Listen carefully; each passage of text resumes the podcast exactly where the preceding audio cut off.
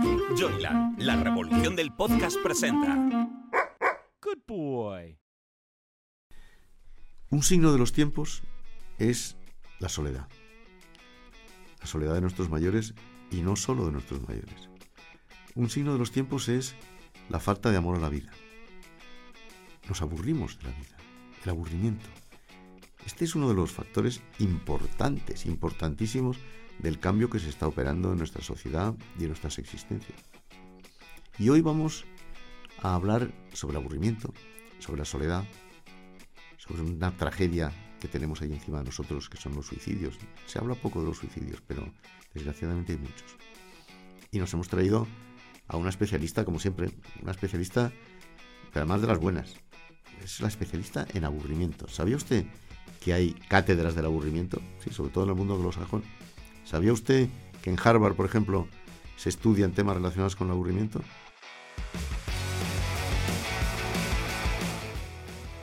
El cambio en 100 palabras, un podcast de Fernando Jauregui. Te vamos a contar todos los cambios que están transformando tu vida. Dentro de pocos años no os vais a reconocer ni tú ni la madre que te parió. Bueno, pues nosotros tenemos a alguien que está, que es profesora en temas de aburrimiento o de combate al aburrimiento, ahora veremos, que ha estado en Harvard estudiando e impartiendo clases sobre aburrimiento y que es una investigadora de primer orden. Es una persona que hizo este libro, La enfermedad del aburrimiento, que yo se lo recomiendo, se lo recomiendo a ustedes. Se llama Josefa Ross Velasco. Se lo recomiendo porque a mí me apasionó. Claro que el tema del aburrimiento es apasionante. ¿O no, doña Josefa? Buenos, buenos, buenos días, buenas tardes, como esto se ve a cualquier hora. Donde estemos. Muy buenos días, tardes. Fernando, es un placer estar contigo.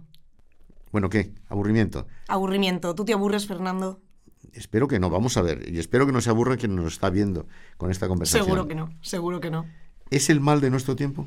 Es el mal de todo tiempo, en realidad. El aburrimiento es una experiencia que llevamos experimentando desde hace siglos. No es algo solamente propio de nuestra época de la sociedad contemporánea, aunque parece, ¿verdad?, que ahora nos aburrimos más que antes, o al menos que tenemos menos tolerancia al aburrimiento, que nos cuesta más quedarnos a solas con nuestros pensamientos, pararnos, reflexionar. Enseguida queremos un nuevo estímulo, algo distinto. Y esto no sé si se daba tanto en los siglos pasados, pero siempre, siempre hemos estado combatiendo el aburrimiento. Bueno, ¿y qué hacemos? ¿Qué hago yo cuando me aburro en casa? Digo, no me apetece leer, eh, no me apetece estar solo, no me apetece ver una película. Ese aburrimiento del que hablas, Fernando, es el que definía Tolstoy. Es el deseo de tener deseos. No siempre se, muestra así el aburrimiento, pero en ese caso es cuando sabemos que el entorno en el que nos encontramos inmersos no nos estimula adecuadamente, pero tampoco somos capaces realmente de pensar, de imaginar una situación más deseable que aquella en la que nos encontramos. Y te quedas un poquito atrapado, ¿no? En esa sensación. En ese caso, bueno, está bien tirar de, de, esas opciones que uno tiene almacenadas en su catálogo, esas que te han servido en el pasado para llenar ese momento de una forma significativa, pero también está bien dar un paso al frente, abrir ese horizonte de posibilidades, explorar algo que no hayas explorado todavía, algo que todavía te sea desconocido. Nunca sabes dónde puedes encontrar el estímulo. Tú te estás especializando, estás investigando en el aburrimiento en la gente mayor, pero el aburrimiento yo creo que no es una cosa solamente de gente mayor. En absoluto. Nuestros jóvenes se aburren una barbaridad a pesar de lo dinámica que es la vida, ¿no? A pesar de cómo controlan la tecnología. O, a lo mejor la tecnología está, es un factor que incide en el aburrimiento. Efectivamente, por supuesto que incide. Yo diría que los grupos etarios en los que más se padece aburrimiento son el de los niños y el de las personas mayores. Porque las personas mayores, fíjate Fernando, que tienen un catálogo de opciones muy reducido. Además, las condiciones del envejecimiento a veces hacen que esas opciones que tú tienes en tu catálogo para combatir ese aburrimiento, pues ya no estén disponibles. Hace 10 años lo estaban, pero ahora ya no. Entonces, cada vez se va estrechando un poquito más ese catálogo y además las personas mayores no tienen tanta facilidad ni tanta predisposición para abrir ese horizonte.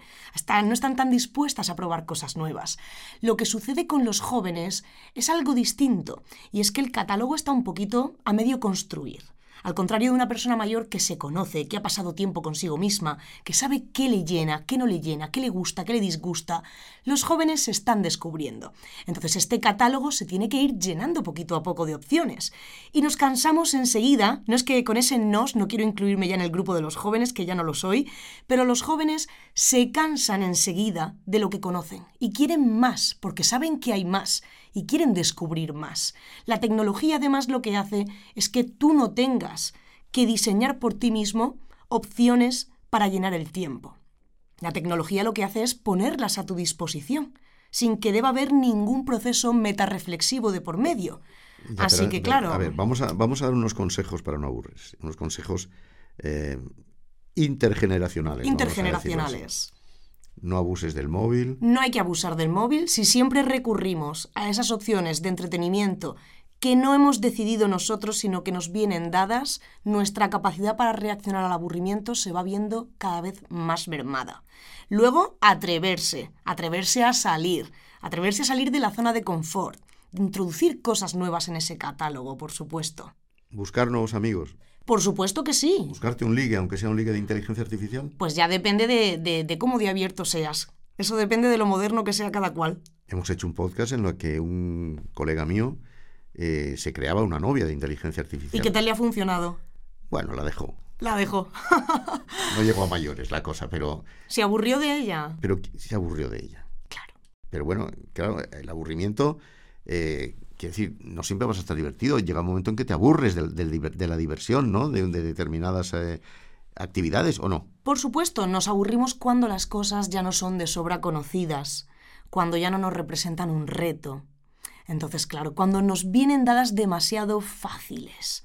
En el caso de, esta novia virtual, es que le vino dada. No se tuvo que esforzar por construir esa relación. Y al final, pues te la tuvo que aburres. crear, la tuvo que crear. Bueno, a ver, vamos a ver. El móvil, en- tírelo. Segundo, que búsquese eh, relaciones por ahí, aunque sea por internet, aunque sea Bueno, busca relaciones, busca vivir nuevas experiencias. Eso que siempre has pensado, esto no va conmigo, esto no lo voy a probar, no me atrevo, pues tienes que romper un poquito con esa mentalidad y probar algo distinto, probar algo distinto. Hay muchas cosas que a pesar de estar en nuestra vida durante tiempo, muchos años, no nos acaban cansando, no nos acaban causando ese aburrimiento. Podemos comprenderlas como menos estimulantes, pero si realmente las queremos en nuestra vida, somos muy capaces de aguantar ese pequeño aburrimiento. ¿Cuánto, ¿Cuánto está de relacionado el aburrimiento con la soledad Muchísimo. no deseada? Muchísimo. El aburrimiento el y la soledad. solo se aburre más, evidentemente, ¿o no? Eso es. Cuando uno se encuentra solo, la soledad no deseada, ya sabemos, Fernando, que es aquella no buscada, es esa falta de compañía, digamos de alguna forma un desequilibrio entre nuestra necesidad de socializar y lo que realmente recibimos de nuestro entorno. Pues si pasamos mucho tiempo solos, es posible que también nos encontremos más aburridos, porque al final una persona que está sola se retrotrae hacia sí misma, se relaciona mucho menos con el entorno, disfruta de menos opciones. ¿Cuántas veces yo, por ejemplo, me encuentro sola y me encuentro en esa situación de quiero hacer algo, pero no sé qué? Y gracias a una interacción social, pues de repente surge un plan, surge algo distinto. A ver, interacción social significa qué? Interacción social significa estar en compañía de otras personas o de animales también. Ahora también este, este acompañamiento desde el mundo animal también se tiene mucho en cuenta. Pero esa interacción social significa tener compañía de calidad. No significa dar likes en Twitter o en Instagram a 100 personas, no significa darte los buenos días o, o, esas pequeñas relaciones que tenemos en las redes sociales, que en realidad pues no pasan del ¿cómo te encuentras? Muy bien, ¿y tú qué tal? Genial, y ahí se acabó, sino de calidad, compañía de calidad. Ah, pero eso a veces no depende de uno, ¿no? Bueno, un poquito, un poquito sí.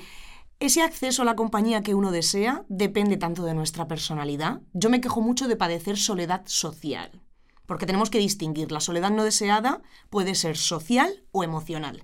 Emocional se refiere a cuando nos falta ese vínculo íntimo con alguien, esa, esa, persona que es un apoyo, esa persona con la que no te hace falta usar las palabras que no para tenemos amor, vamos.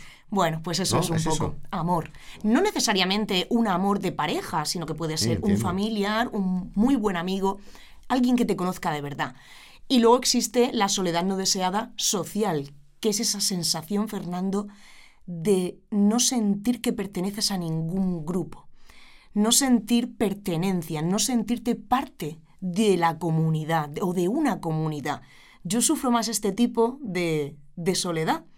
Esa soledad del, bueno, estoy tanto tiempo trabajando, me he mudado tantas veces, tengo tan poco tiempo para dedicarle a los demás, para hacer interacciones, que al final, bueno, pues, pero también es parte, tengo que admitirlo, de mi personalidad, que yo soy muy mala cuidando las amistades. Una, una cosa que seguramente no te han preguntado nunca, Josefa.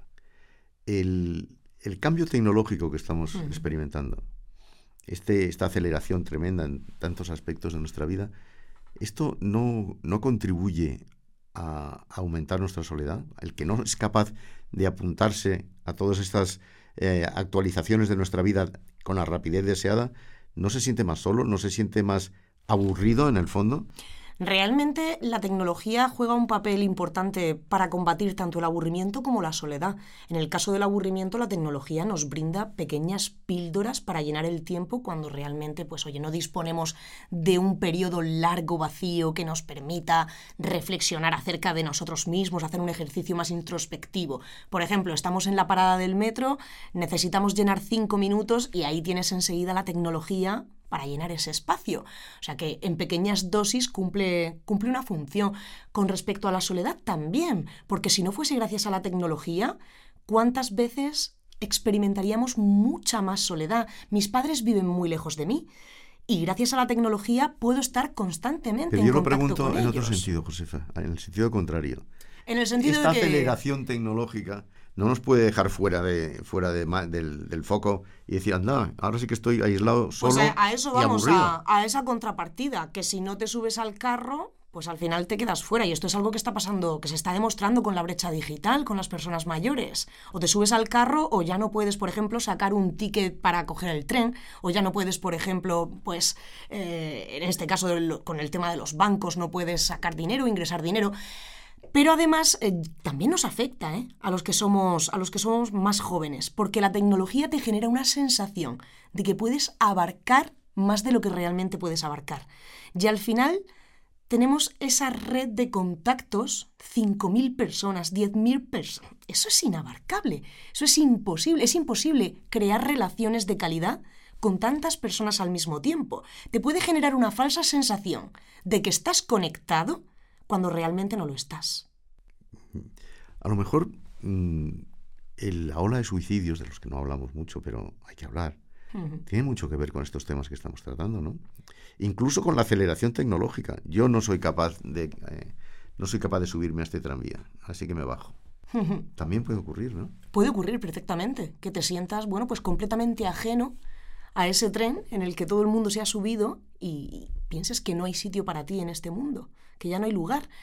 Pero es que ciertamente también me da la sensación de que muchas personas, a causa de esa soledad, acaban tomando la determinación de esa soledad social, la emocional es distinta, incluso creo que es más fácil si uno está dispuesto a dejarse ayudar, solventar el problema de la soledad emocional, pero el no sentirte parte de aquello que están construyendo los demás, sentir que eres completamente ajeno a esa corriente que está arrastrando a todo el mundo, al final te puede llevar a la determinación de decir, bueno, pues, ¿qué pinto yo aquí? Me voy, me bajo, como bien decías. Puede pasar esto, ¿no? Puede pasar perfectamente. ¿Y por qué se suicidan tantos jóvenes? ¿Por qué se sui- se suicidan los jóvenes?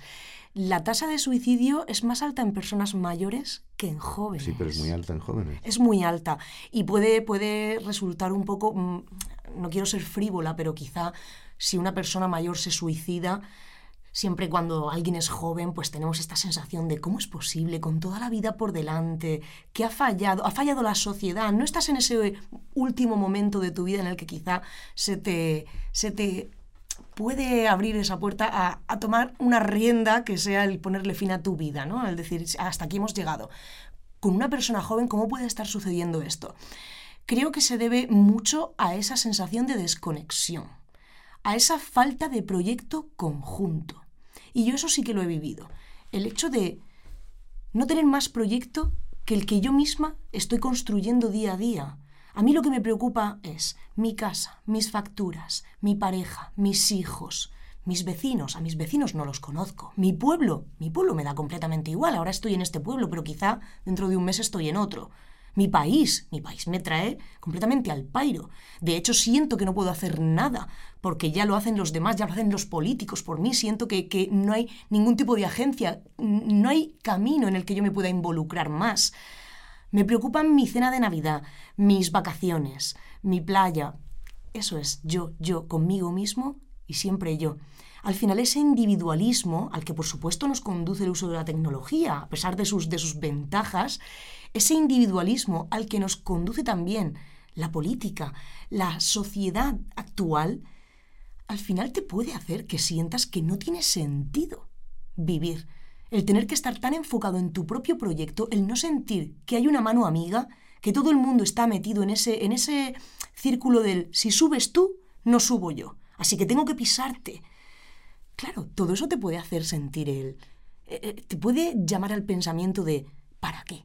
¿Qué sentido tiene todo esto? ¿Y no deberían nuestros representantes, los que se eh, arrogan el, concepto de ser nuestros representantes porque les votamos e incluso les financiamos, ¿no, deberían, ¿no, deberían, pensar un poco en, nuestra mayor felicidad? Eh, ¿Tú no has oído hablar nunca del Ministerio de la Felicidad? No había escuchado hablar del, Ministerio pues de la Felicidad. Espera que ahora, vas a oír. Espera que ahora vas a oír. Padre Ángel, usted es el máximo inspirador y publicista de ese Ministerio de la Felicidad. ¿Nos hace falta un Ministerio de la Felicidad para ser felices?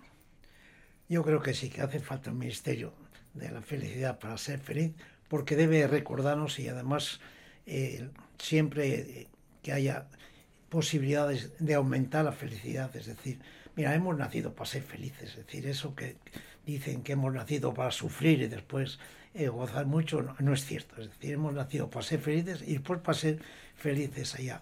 Y para ser felices a veces necesitamos tener lo más elemental, eh, que es poder tener pues, trabajo, eh, alimento, salud y sobre todo tener personas eh, que nos recuerden que lo importante en la vida es ser feliz uno y sobre todo hacer felices a los demás.